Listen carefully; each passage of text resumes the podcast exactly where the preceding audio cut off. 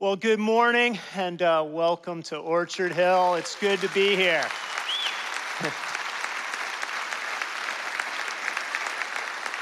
Thank you. It really is great to be here, and I think I said this last week, but I want to say it again. Thank you to all of you for your prayers for me over the last seven weeks. Um, thank you for the cards, the notes of encouragement, the kindnesses extended uh, to me and to our family. We have felt the presence of God in unmistakable ways and the prayers of so many of you, his people, uh, for us during this time. And if um, you're a guest here today, I'm going to do something that's a little different. Normally, during this time, we teach consecutively through books of the Bible or passages of the Bible. Some people would call it exposition. And what that means is you let the text kind of set what you talk about. So, for example, this year we started in 1 Corinthians and we went through about the whole first half of the book up until uh, the end of June, and we'll come back to that in the fall. And today, what I'm going to do instead is share a little bit about my experience and then use a text to uh, bring some perspective to it. Uh, some people would call that more of a topical approach. When I was in grad school seminary, one of the professors I had, uh, Walter Kaiser, who was a renowned Old Testament professor, author, used to say, when you teach, if you teach topically, do it once every five years and immediately repent, was what he would say. So I'm not going to say this is my once every five years, but, um, but please indulge me for a little bit here uh, today because I know that when you walk through something as a pastor, you do journey publicly. Uh, and so I want to share not so much what happened to me physically as much as how it impacted me spiritually during this time as well. So let me pray. Father, thank you for those who are gathered today in Wexford in the auditorium, in the chapel, those in the Strip District, Butler, South Point, online. And God, I pray today that you would speak, that my words would reflect your word in content and in tone and in emphasis. And we pray this in Jesus' name. Amen. So, seven weeks ago today, Memorial Day weekend, I was on a roof, a little metal roof, and I was using a blower. I was blowing some debris off, cleaning out the gutters. And uh, it was about 14 feet from the bottom of the, of the roof line to the ground.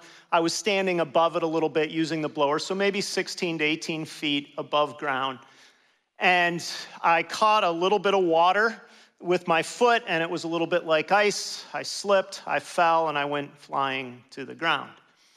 I did manage to reach back. I grabbed the uh, eaves trough ripped it away a little bit from there. But the fortunate thing about that was that it allowed me to flip and I landed flat on my left side, which was fortunate in many ways because when you fall that far, if you land, if this is my head, if you land up here, you could easily break a neck, be paralyzed. You land this way, you could shatter a leg and never really have full use of the leg or good use of the leg. Land on your back, that's not a good thing. Land on your stomach, that's not a good thing. So I landed flat on my left side. Uh, beyond that, I wasn't able to get my arm out. Normally, your reflex is to get your arm out, and if you get your arm out, you probably break a wrist, a elbow, shatter some things up in here.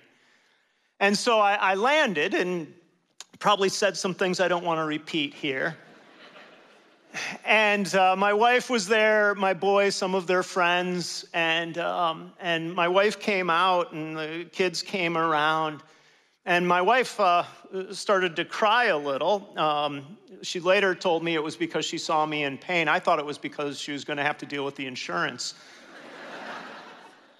And so we ended up uh, going to the hospital, and uh, I couldn't walk right then. And I said right away, I said, it's, it's my shoulder and my pelvis, is what I, I said. And I could move my feet right away, so we were fairly confident, my hands, that I wasn't paralyzed in any way. And, and so then your concern becomes internal bleeding. So it becomes how quickly can we get to the hospital? We determined that, that between the insurance and speed, it would be quicker just to get me in the car, get to the hospital. And I do what, you know, most people do. You're sitting there in the car, I start Googling falls from that height. And what I came to realize, uh, at least according to some statistics, that, that any fall from, from kind of that height and under accounts for 40% of the fall deaths. Um, and it was like, wow, that's something. And so we get to the hospital, and my son Ben is with my wife and me as we get to the hospital, and, and he brings a wheelchair there. And when I go to stand up, I fainted from the pain, evidently, which, hot tip, that's a way to avoid the wait at the hospital. And so I, got in right away to the hospital uh, room, and they did the full body scan, and very quickly we were able to say there's no internal bleeding, so that's good news. Uh, I wasn't able to walk, and what ended up happening was that I broke my scapula and my pelvis in four places. And so I've been uh, without walking basically since then until the crutches just last week. So I had about six weeks in a wheelchair, about three weeks of really not being able to do much. Um, saw the beauty of my wife's care for me, my four boys, and their care for me, and so many others. And uh, it, like literally, I couldn't get off a sofa uh, without help. I couldn't uh, do things without, without help.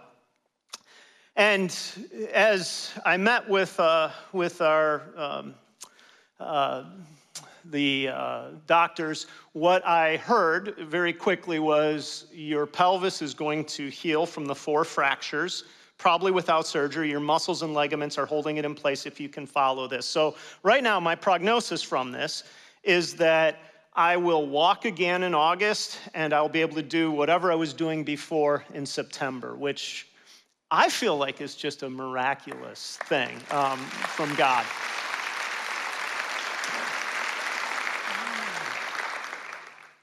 And there's a piece of me that hesitates to say that. And here's why I hesitate to say that I've sat with enough of you over the years that I know that not every fall ends this way. And not only that, I know that it isn't just falls, there are other things that happen, and you go, why didn't God do a miracle for me? And even if you could say, wow, God was really gracious in how he preserved you through the fall, there's at least a question of if God's so great, why did he let you fall in the first place? And I know that those are the kinds of questions that we ask when this happens. And so let me just share with you even a bigger part of this story for me. So while we were in the hospital that night, seven weeks ago, when the doctor came in to tell us about the internal scan, she said, But you also have several enlarged lymph nodes that appear down your chest cavity, and they're along the esophagus and in the lungs. And it doesn't take Googling to understand that that's not a good thing. And so we ended up meeting with an oncologist in the days that followed. And I asked the oncologist, I, I said, you know, we're going to do a lot of research on this. So I said, please tell us what is normal. Tell us, you know, kind of the outer ends of, of what this could be. And what he said was basically this has the hallmarks of lymphoma. The worst case would be esophageal cancer. Esophageal cancer is a really bad cancer. It generally means 20% survival rate over five years. And he said, and the good side of it would be you don't have cancer and something else is causing this. But I've been around a lot, this has the signs of some kind of a lymphoma. So while I'm in the hospital, unable to move, we're processing this possibility. And we're living kind of with the cloud of what could this be. We also met with a thoracic surgeon who was a little more hopeful and said, uh, you know, this could be a lot of things. Obviously, it could be that, and we need to do the biopsy in order to really know, but you're in no shape for a biopsy right now. I was on blood thinner and my body was beat, and so uh, the biopsy needed to be pushed down the road. Now, the reason that I talk about this today isn't just to give you kind of my story, but I also want to share a little bit about the spiritual journey of this. Because I know that many of us at different times have either faced that kind of news, that kind of possibility. Maybe it isn't a health thing like that, but you've had an accident, you've had a financial hardship, you've had a relationship that got shattered when you didn't want it to be shattered, you've had a career thing blow up on you. And the question, at least in part, is okay, God, where are you in this? What's going on? As the weeks went, I started to work on what I would say when I came back. And the way I started, I still write my talks on paper by and large, and they all get reduced to, you know, a little card.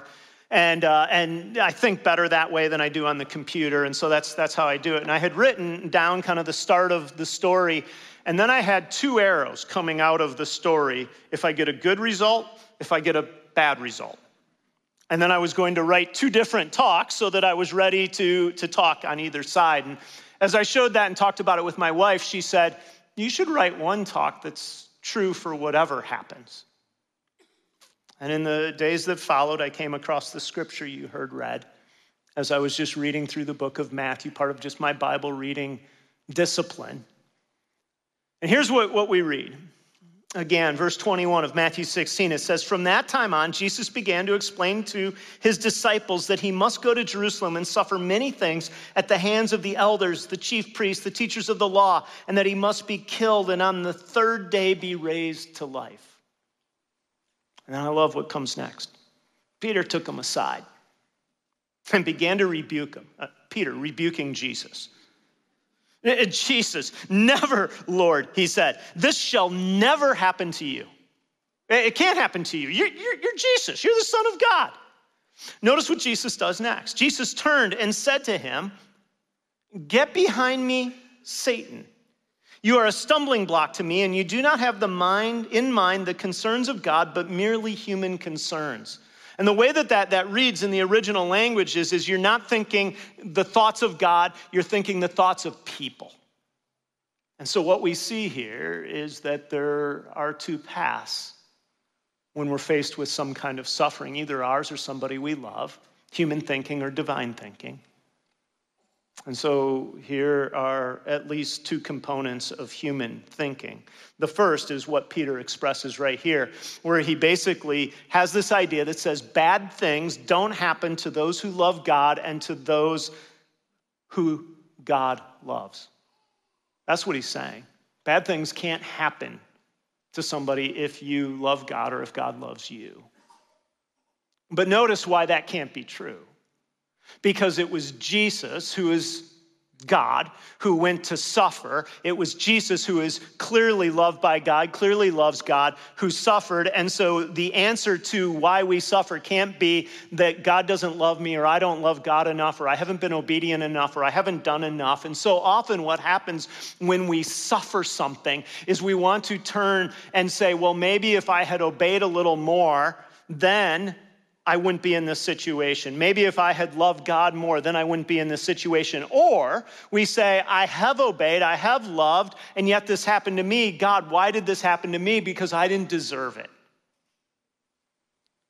When divine thinking, in many ways, is to understand the whole scope of the Bible that we live in a fallen world and that sometimes bad things happen, and it isn't a reflection of God's love or lack of love for us when things happen that we don't like.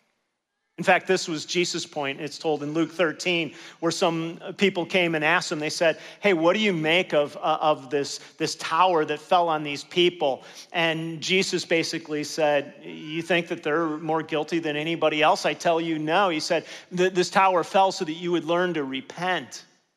And what Jesus was doing, at least in part, was he was saying, I want you to know that when bad things happen in this life, it isn't just that they're random bad events, but they point you to something greater. In some ways, they point you to the gospel. And this really leads to the second error of human thinking. And this is verses 24 and following. Here's what it says Then Jesus said to his disciples, Now, notice the context. He's just had this exchange with Peter. He's just said, Get behind me. You're a stumbling block. And he says this He says, Whoever wants to be my disciple must deny themselves and take up their cross and follow me. Whoever wants to save their life will lose it, but whoever loses their life for me will find it. What good will it be for someone to gain the whole world and yet forfeit their soul? We often talk about this out of context when we quote these verses, and we'll say things like, Got to lay down your life. But what was Jesus doing? He was saying, When you experience hardship, when you go through something that's difficult, what it often does is it helps you to see and prioritize eternal things, things that matter. You see, we tend to think that bad things are bad. That's the human thinking. And what Jesus does here is he says, when you have a bad thing happen, if it helps you to release some of the things that, that you're holding on to in this life and look beyond this life, whether it be ultimately for salvation, to say, there's a God who has given his life in Jesus Christ so that I can have eternal life. And we say, this world is not my whole being, it is not my home, but I was created for another, then that can be a good thing. And even if you've believed that and you have a bad thing, but it helps you to say, my life won't be defined by my diagnosis or my accident or by the relationship that was broken or by my financial hardship or by the choices that my kids seem to be making or not making or by whatever it is, then all of a sudden we're freed in some substantial ways to say this life is not intended to hold everything. You see, human thinking, in a sense, is a kind of thinking that says, my life should be good as I define good. And if God doesn't give me that good life, then God is somehow absent. Whereas divine thinking is saying, in essence, I live in a fallen world and whether or not I experience hardship is not an indication of God's love or indifference, of God's goodness or God's capriciousness.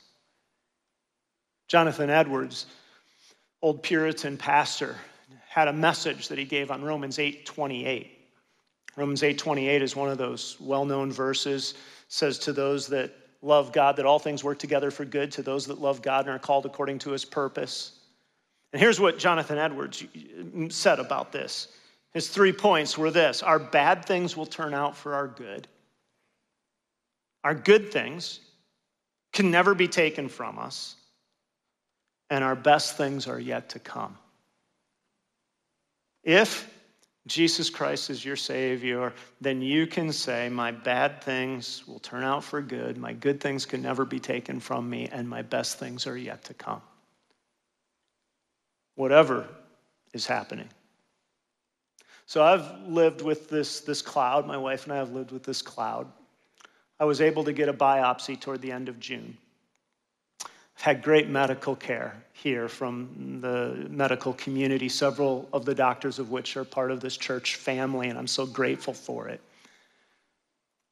And the biopsy took place, and we had the pathologist in for the biopsy, and he came and told my wife right away that he didn't see cancer at that moment, but I had to go out for um, the pathology report. And then came and told me the same thing. And then when the pathology report came back, it didn't show cancer. And so we were, um, yeah, thank you. We're thankful. Now, having enlarged lymph nodes is still a problem. And so we're thankful that we're going to be able to monitor it and address it and hopefully deal with what's causing that. But overall, this is a really good outcome. But here's what I want to say I know some of you are saying, well, that's nice. You had a good outcome. I didn't have the good outcome. I didn't have what happened to you happen to me or to my loved one. But what I want to encourage you to understand is that divine thinking goes past saying that if I love God or God loves me, then bad things can't happen, and that bad necessarily equals bad. But instead, to have a divine mindset, divine thinking, that's able to say, there is a God who is good, and if I'm his child, then I live in a fallen world, and God can take what appears to be bad and use it in ways that are ultimately for my good. I'm hopeful for the track I'm on that if things continue to go as they will, that I'll walk soon and get back to normal activity and be able to address this. But over the last several weeks, I had a time to just say, are the things that I believe real about God? And that's the moment that we all get when we're confronted with our own journey and our own hardships.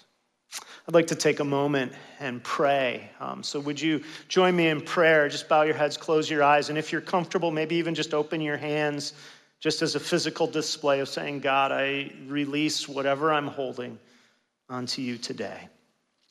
Father, we come to you today, and I don't know what's represented in this room and in Butler, in the Strip District, the chapel, in the online people who are viewing. But God, I pray today that you would bring healing where there is physical hardship. But God, even more than that, I pray you'd bring a divine mindset so that we'd be able to not have twice the hurt by, by having the hurt of our pain, but also the hurt of saying, God, where are you? God, God, I pray for those who right now are experiencing relational hardship, maybe a, an unwanted um, breakup or an unwanted um, kind of estrangement from a family member, a loved one, a working relationship. God, I pray you'd bring restoration, but even more, I pray that you would bring a mindset that can see your goodness even in the hardship. God, for those who've wanted pregnancies and not been able to have them, for those who've suffered losses, for those who, who, who have seen their kids make choices that they wouldn't have made, for those who've suffered with depression, anxiety, or some kind of a, of a, of a mental challenge, I, I pray your healing good hand, but God, even more, I pray that there would be an understanding of just your goodness and the ability to apply it to where we live. So, Father, we pray these things in the name of Jesus Christ. Amen. Thanks for being here. Have a great week.